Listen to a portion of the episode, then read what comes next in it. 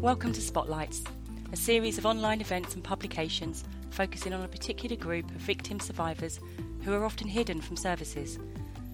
As part of SafeLives Spotlight on honour based violence and forced marriage, my colleague Deirdre has met with Shagufta Khan, CEO of Blackburn and Darwen District Without Abuse. Shagufta talks about honour based violence with a particular focus on children and young people, how they can experience the abuse, and the impact this might have on them. We hope you find the interview as enlightening as we have.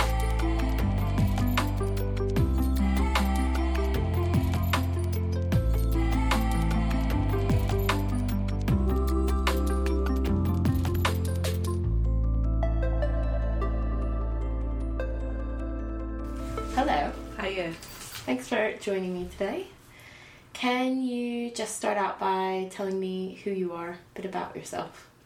Um, my name is Shagufta Khan. I'm the Chief Executive Officer of Blackburn and Darwen District Without Abuse, um, a specialist domestic abuse charity based in Blackburn and locally known as the Wish Centre.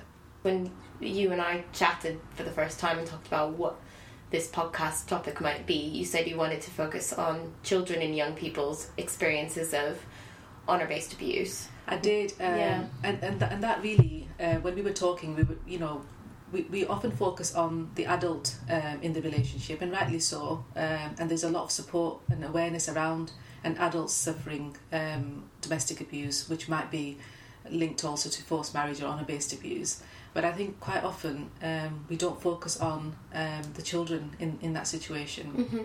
So for me, um, there are two ways of looking at children and young people. One Mhm. is where they are directly affected by um, forced marriage, um, or, or um, they, they could potentially be a victim of a forced marriage. So that's been discussed in the family. Does that happen quite Um, early on? That can happen quite early on. So we, when we support the adult, uh, we would always, if, especially if there are children in that relationship, we would always ask whether that has ever been discussed or ever been mentioned, or whether that's an issue. Um, and quite often that's been um, discussed at quite an early age.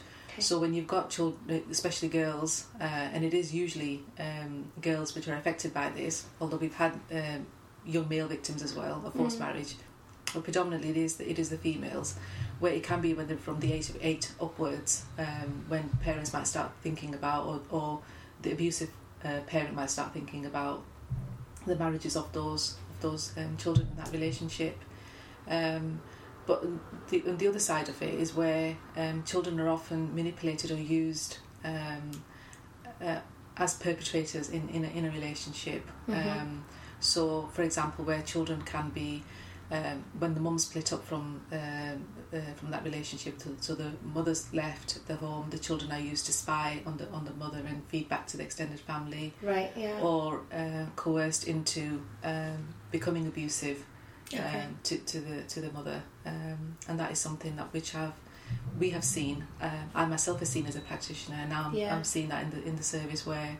Um, you know, the other IDVAs are coming and saying to me that this is going on. What, how, how do we deal with this situation? Mm. What do we do with this scenario? yeah. Um, and it seems to be a really quite a common thing that, that happens in um, South Asian families Yeah. um, where, where the mother's trying to leave the family home. Extended family members or the father are using children um, to coerce um, or, or, or to be abusive to, Yeah. the, to the parent.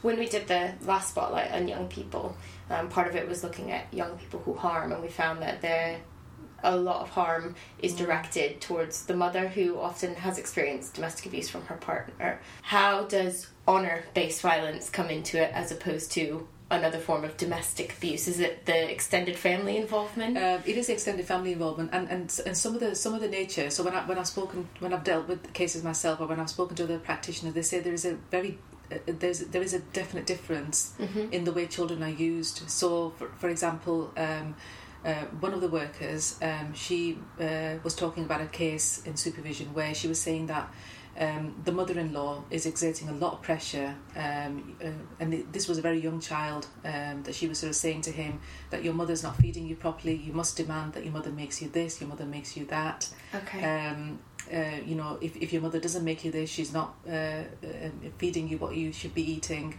So the child is then coming home and demanding that you need to make me this and you need to make me that, and it's very precise and very um, a, a very definite form of uh, you know control almost from from that young uh, from that young child Yeah. um, to his mother um, that if you don't do and I won't, won't eat anything else that you've made unless you make me what my uh, grandma's asked asked uh, for you to make me Wow. um, so that is very different um, and is that because she's left? It's a it's a way of still yeah exerting control. exerting control Yeah. or um, you know we, we have we've had uh, um, an, another case for example where um, this was the father this was an extended family where the father was using the children um, so he he'd given the um the 12 year old um, cameras to put in the in the property Mm. um, uh, and um, you know given uh, the 12 year old sleeping tablets to put into the mother's food Wow. you know the, the- there's, it's very different to the abuse that we see happening in other situations where usually the abuse is um, around child contact so um, you know in, in, in a non-BME family where children are used they're used as pawns usually um, Okay. and they're used in, in a child contact scenario so um, the children are used uh, by the abusive partner as a way of getting contact with the with the partner that you know that is left Yep. um, and that is the scenario that you see happening time and time again. Yeah. Um, but this form of abuse is very different form of abuse that you see in BME um, situations Mm. where the child is used to manipulate. We've Yeah. had cases where we've had children coming to our refuge accommodation, um, six-year-olds, seven-year-olds um, squaring up to refuge workers. Uh, why? Why do you want to come into? Why do you want to talk to my mother? Um, you shouldn't be talking to my mother, you know. Or, or they sit in and they refuse to leave the room. Um, they're taking on a very perpetrator type role. Where, Yeah. um, you know, my mother must do this, or my uh, sister must do this, or they must behave in this way. Um, Yeah. and, they, and they're quite challenging to staff from a very young age. You've got six, seven year old boys sort of taking on that role of the of the male in the family, um, and the, and the, the girls, the females in the family must do what they're saying because they are now the man of the house, um, and that is very learned behaviour, um, very difficult to un- unpin and, and undo. Um, because often the, the mothers have not been allowed to parent or not been able to parent, Mm. so it's, it's a very different scenario then, isn't it, for the, for us to then educate them and teach them that no, that is your role. Um, you are the parent. This is a child, and this is what you must do, and this is how you must. Yeah, and by the time that they do learn that, the power Yeah. dynamics must have really, really shifted Yeah. so that it can be less. Well, it'll be difficult to actually Yeah. assert yourself because there might be some danger in that. Yeah. Exactly. Wow. Um, So you, you talk about how the, the children um, and young people are involved in in the abuse in two ways. Either they're witnessing it or sometimes becoming a part of it. And I'm guessing in lots Yeah. of circumstances, both. in both, or, or, or there's a massive overlap. Um, Yeah. So um, in the in the scenario where um, I sort of mentioned about the the, the child being um, used to put cameras in the house, etc.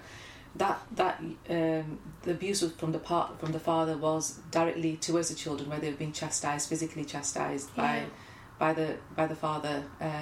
So the older uh, child was trying to be protective towards the younger siblings Mm-hmm. in that scenario, and, and it almost was a way of if I do what Dad's asking me to do, then um, we won't, I won't get hit. My younger siblings won't get hit, and he's trying to take on that protective role. Yeah. Um, and in that situation, I suppose you've got those dynamics, haven't you, where um, children often associate themselves or align themselves with the stronger parent. Uh, Yeah. And in this situation, it, it often is the abusive parent. Yeah. Um, so to protect themselves and to protect maybe the siblings, I'm better off aligning myself to this parent than the weaker one.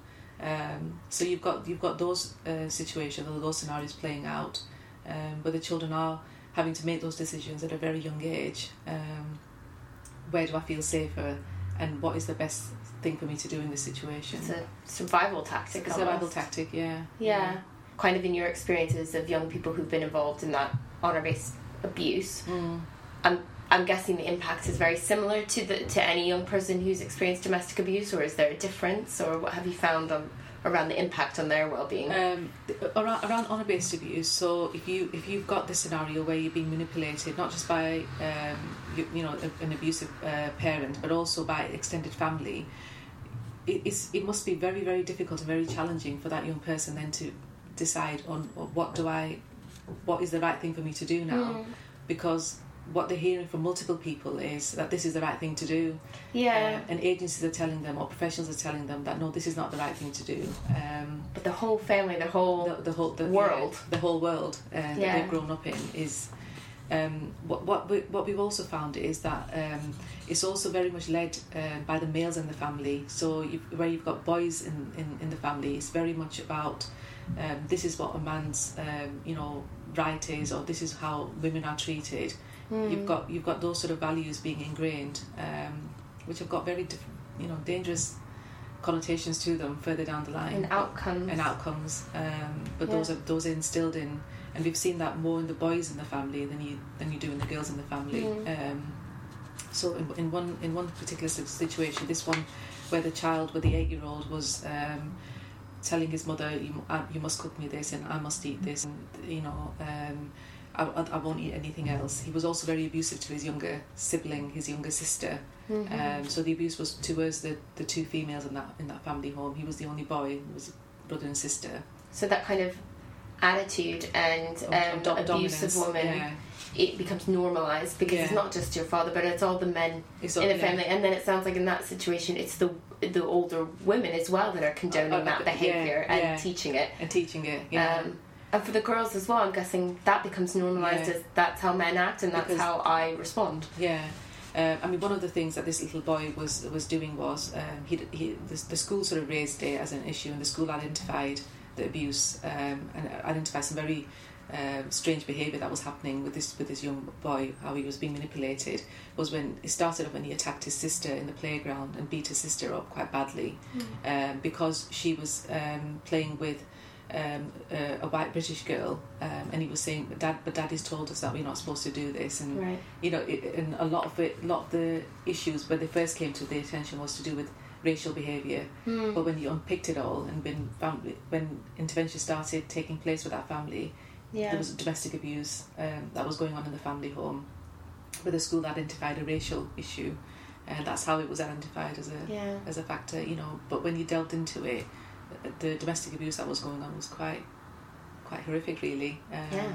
Um, and obviously, when um, you know children's services became involved and um, the case escalated in, to other agencies, and Mum left the family home, and we started working with her and and and uh, the children, um, and the children came onto our programs. When we started unpicking all of that, there was so so much that was un- uncovered, um, where um, the whole family then united against the mother, um, so the whole extended family. And this little boy, every time he had contact with family, the, the abuse started again. Every time the contact was finished, he, he, he was okay um, and start, we, we could work with him. And that was quite a difficult scenario then to sort of break him away from his extended family who Mm. were having such a negative impact on him. And that must be traumatizing for him. That's Yeah. his support what- network, his why- family. why is this happening? Yeah. And all of a sudden, he's just then associ- associating agencies with the fact that agencies are involved. Therefore, I'm not involved. I can't have contact with my grandparents and uncles and uh, father. So, for an eight-year-old child, that's very difficult to understand.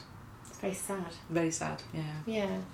And do you find that in in circumstances where there are children and there's honor based abuse going on, is it almost always that children become involved in some level, or is that only in certain circumstances that children become involved? Can they be? It's, it's not. It's not in all situations. Yeah. In, in a lot of situations, there are the children are used um, by extended family as a way of um, controlling um, the, the the victim that's left, the family home. Um, Mhm. So we're in in, in, a, in a situation which which is um, where there is no honour issue or no, there is no cultural um, aspects to it. You would often see children. Um, extended family don't have that control over the children. It, it's dad who wants contact yeah. um, whether he wants contact with the children or whether he wants contact with the partner. It's you know it's it, it's still difficult and challenging to deal with, but not you don't have these challenges that Mm. you do in in the South Asian community, um, Yeah. where boys are prized um, and thought of very highly of, Yeah. um, and it's very difficult to uh, for the family to think that you know we've lost that contact with the children. Um, often you have people living in extended families, in joint families, even if they don't live in the same family home. The network in the community is so tightly knit that you have a lot of contact with your extended family every day Yeah. um, that you don't in, in some other communities. Yeah. Um, So it's very difficult for that family to think, now I don't have any contact with that child. That child is no longer in my control, if you will. Yeah. Um, so they will try their best to keep that got that contact and maintain that contact. Mm. Um, so I suppose in, in, in a large proportion of cases, you will have cases where you will have manipulation from the family and children will be directly involved in that. Yeah. And in your experience, how has I mean it's obviously a huge safeguarding issue. Um, but it's not a stereotypical one for child safeguarding to deal with children's services. How do you feel they typically respond? Do you feel like they have a grasp or understanding of the type and extent of abuse that's going on with that child and are able to respond to it or I don't. I don't think they do. Uh, for a start, with with children's services, um, and under and under the remit for children's services of CAFCASS or other other organisations, contact with both parties is something that's promoted. yeah Um, and you know you've that's like have, the starting place that's the starting place. yeah You know, so you, so when when, it, when you have a, a an assessment, you look at contact as the heart of that assessment, isn't it? Really. Yeah. Um, and even if you go to a child protection or child in need um, uh, meetings, you, you're inviting both parties. There's an openness. There's a dialogue. All, all Mm-hmm. of that is is something that is un- underpins everything that the, that it children's comes from a services- basis that a child is better off with both parents with, with both involved. parents involved. Um, so where you've got that issue going on anyway, where you've got domestic abuse, we've got um, we've got scenarios where we we sort of advocating that you know possibly contact is not the right thing or contact shouldn't be allowed. yeah You've got those issues going on in in in a case in normal domestic abuse cases. yeah Where you've got the additional layer of honour-based abuse, it just is something that is just not on anybody's radar. I find where we've got cases um, um, where uh, children are being manipulated or used by extended family. You've Mhm. often got the extended family sat in those child protection case in conferences and child in Wow. need conferences. Um, either the mother will bring su- uh, su- some support with her, but often she doesn't have any support with her because her family is not directly uh, is not is not with her in the in the in this country, um, or is not supportive of her leaving the uh, relationship in the first place. So she's sat very isolated, and you've got father with all the extended family around uh, the conference table, which was so intimidating. and they don't often clock the no, no. the manipulation No. or coercion involved in that we've had we've had one um, very recent child protection. Well, still it's still on child in need. I think this case, where um, you know uh, the mother was made to feel that was a parenting issue. That you know the children's abuse and the children's behaviour was a parenting issue. It wasn't an issue where it was even recognised that these children were being manipulated. It was almost like a, the blame was put on the mother Mm. that you're not parenting appropriately.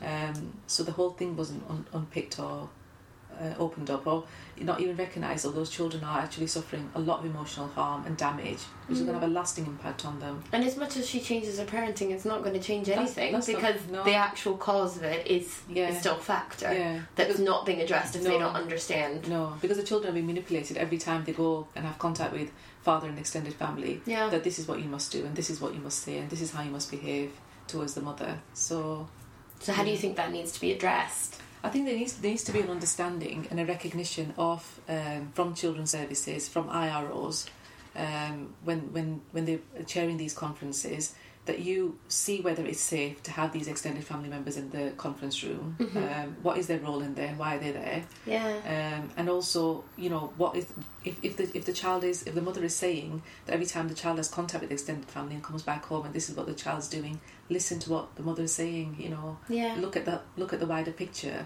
um, and maybe challenge some of the cultural um, things that people don't want to challenge for various reasons.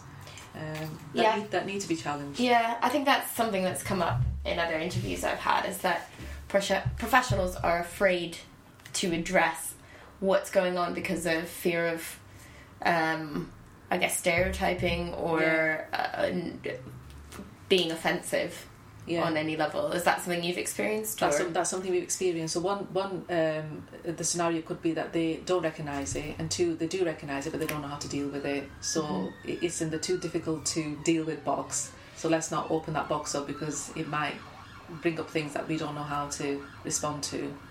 Let's just deal with what we do know. Um, but if, if you've got these additional factors that are happening or going on, unless you open that box up and look at it and actually unpick everything that's going on, you're not going to deal with the um, with the root cause of the problem. Um, Nothing will change for her, No. for the children, and No. the behaviour will be perpetuated, yeah, exactly, exactly.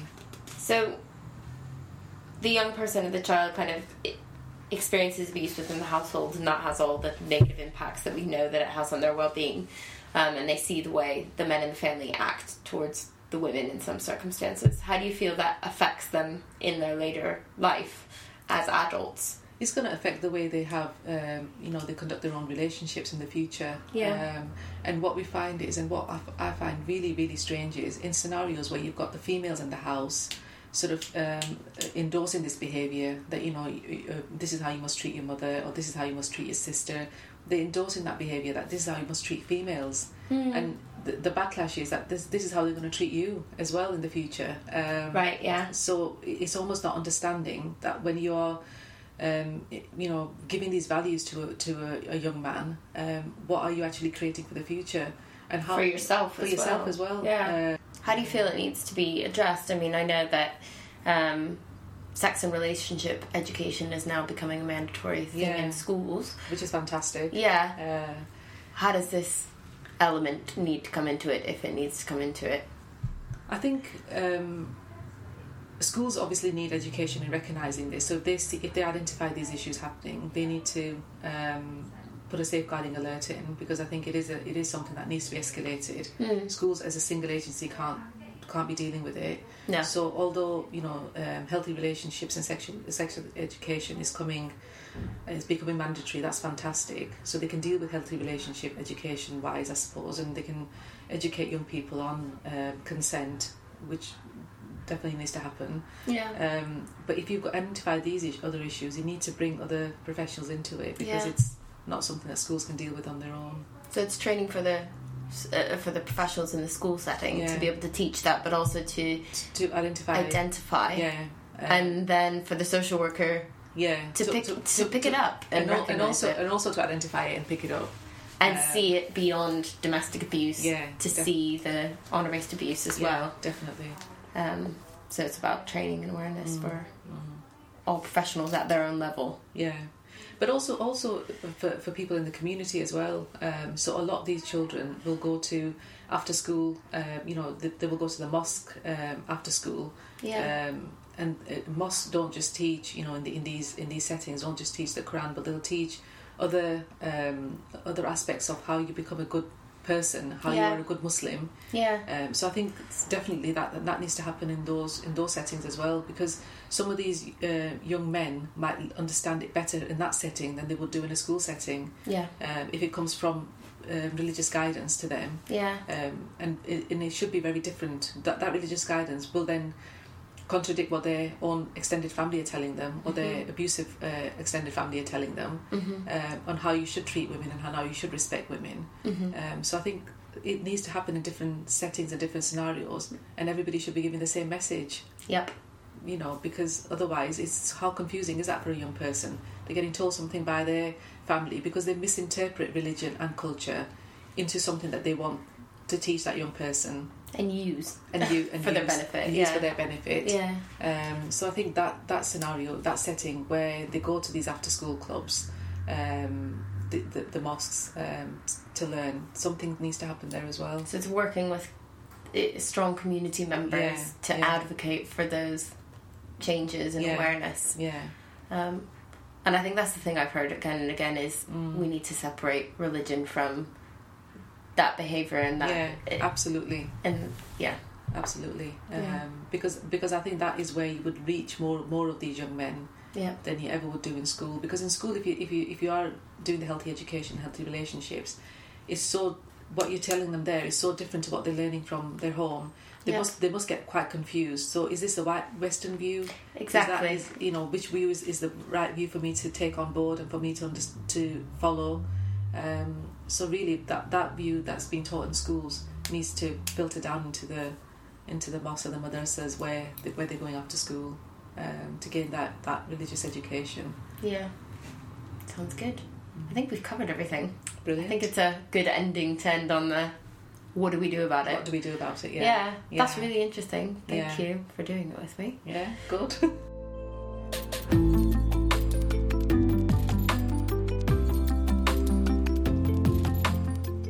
Thank you for listening. If you'd like to find out more about SafeLives Spotlight on honour based violence and forced marriage, please go to our website safelives.org.uk, where we'll be uploading new content every week until the 9th of June, each exploring a different aspect of honour based violence and forced marriage. If you'd like to participate in the discussion, you can join in the live Twitter Q&A conversation on the 8th of June between 10 and 11am. Just go to hashtag your choice.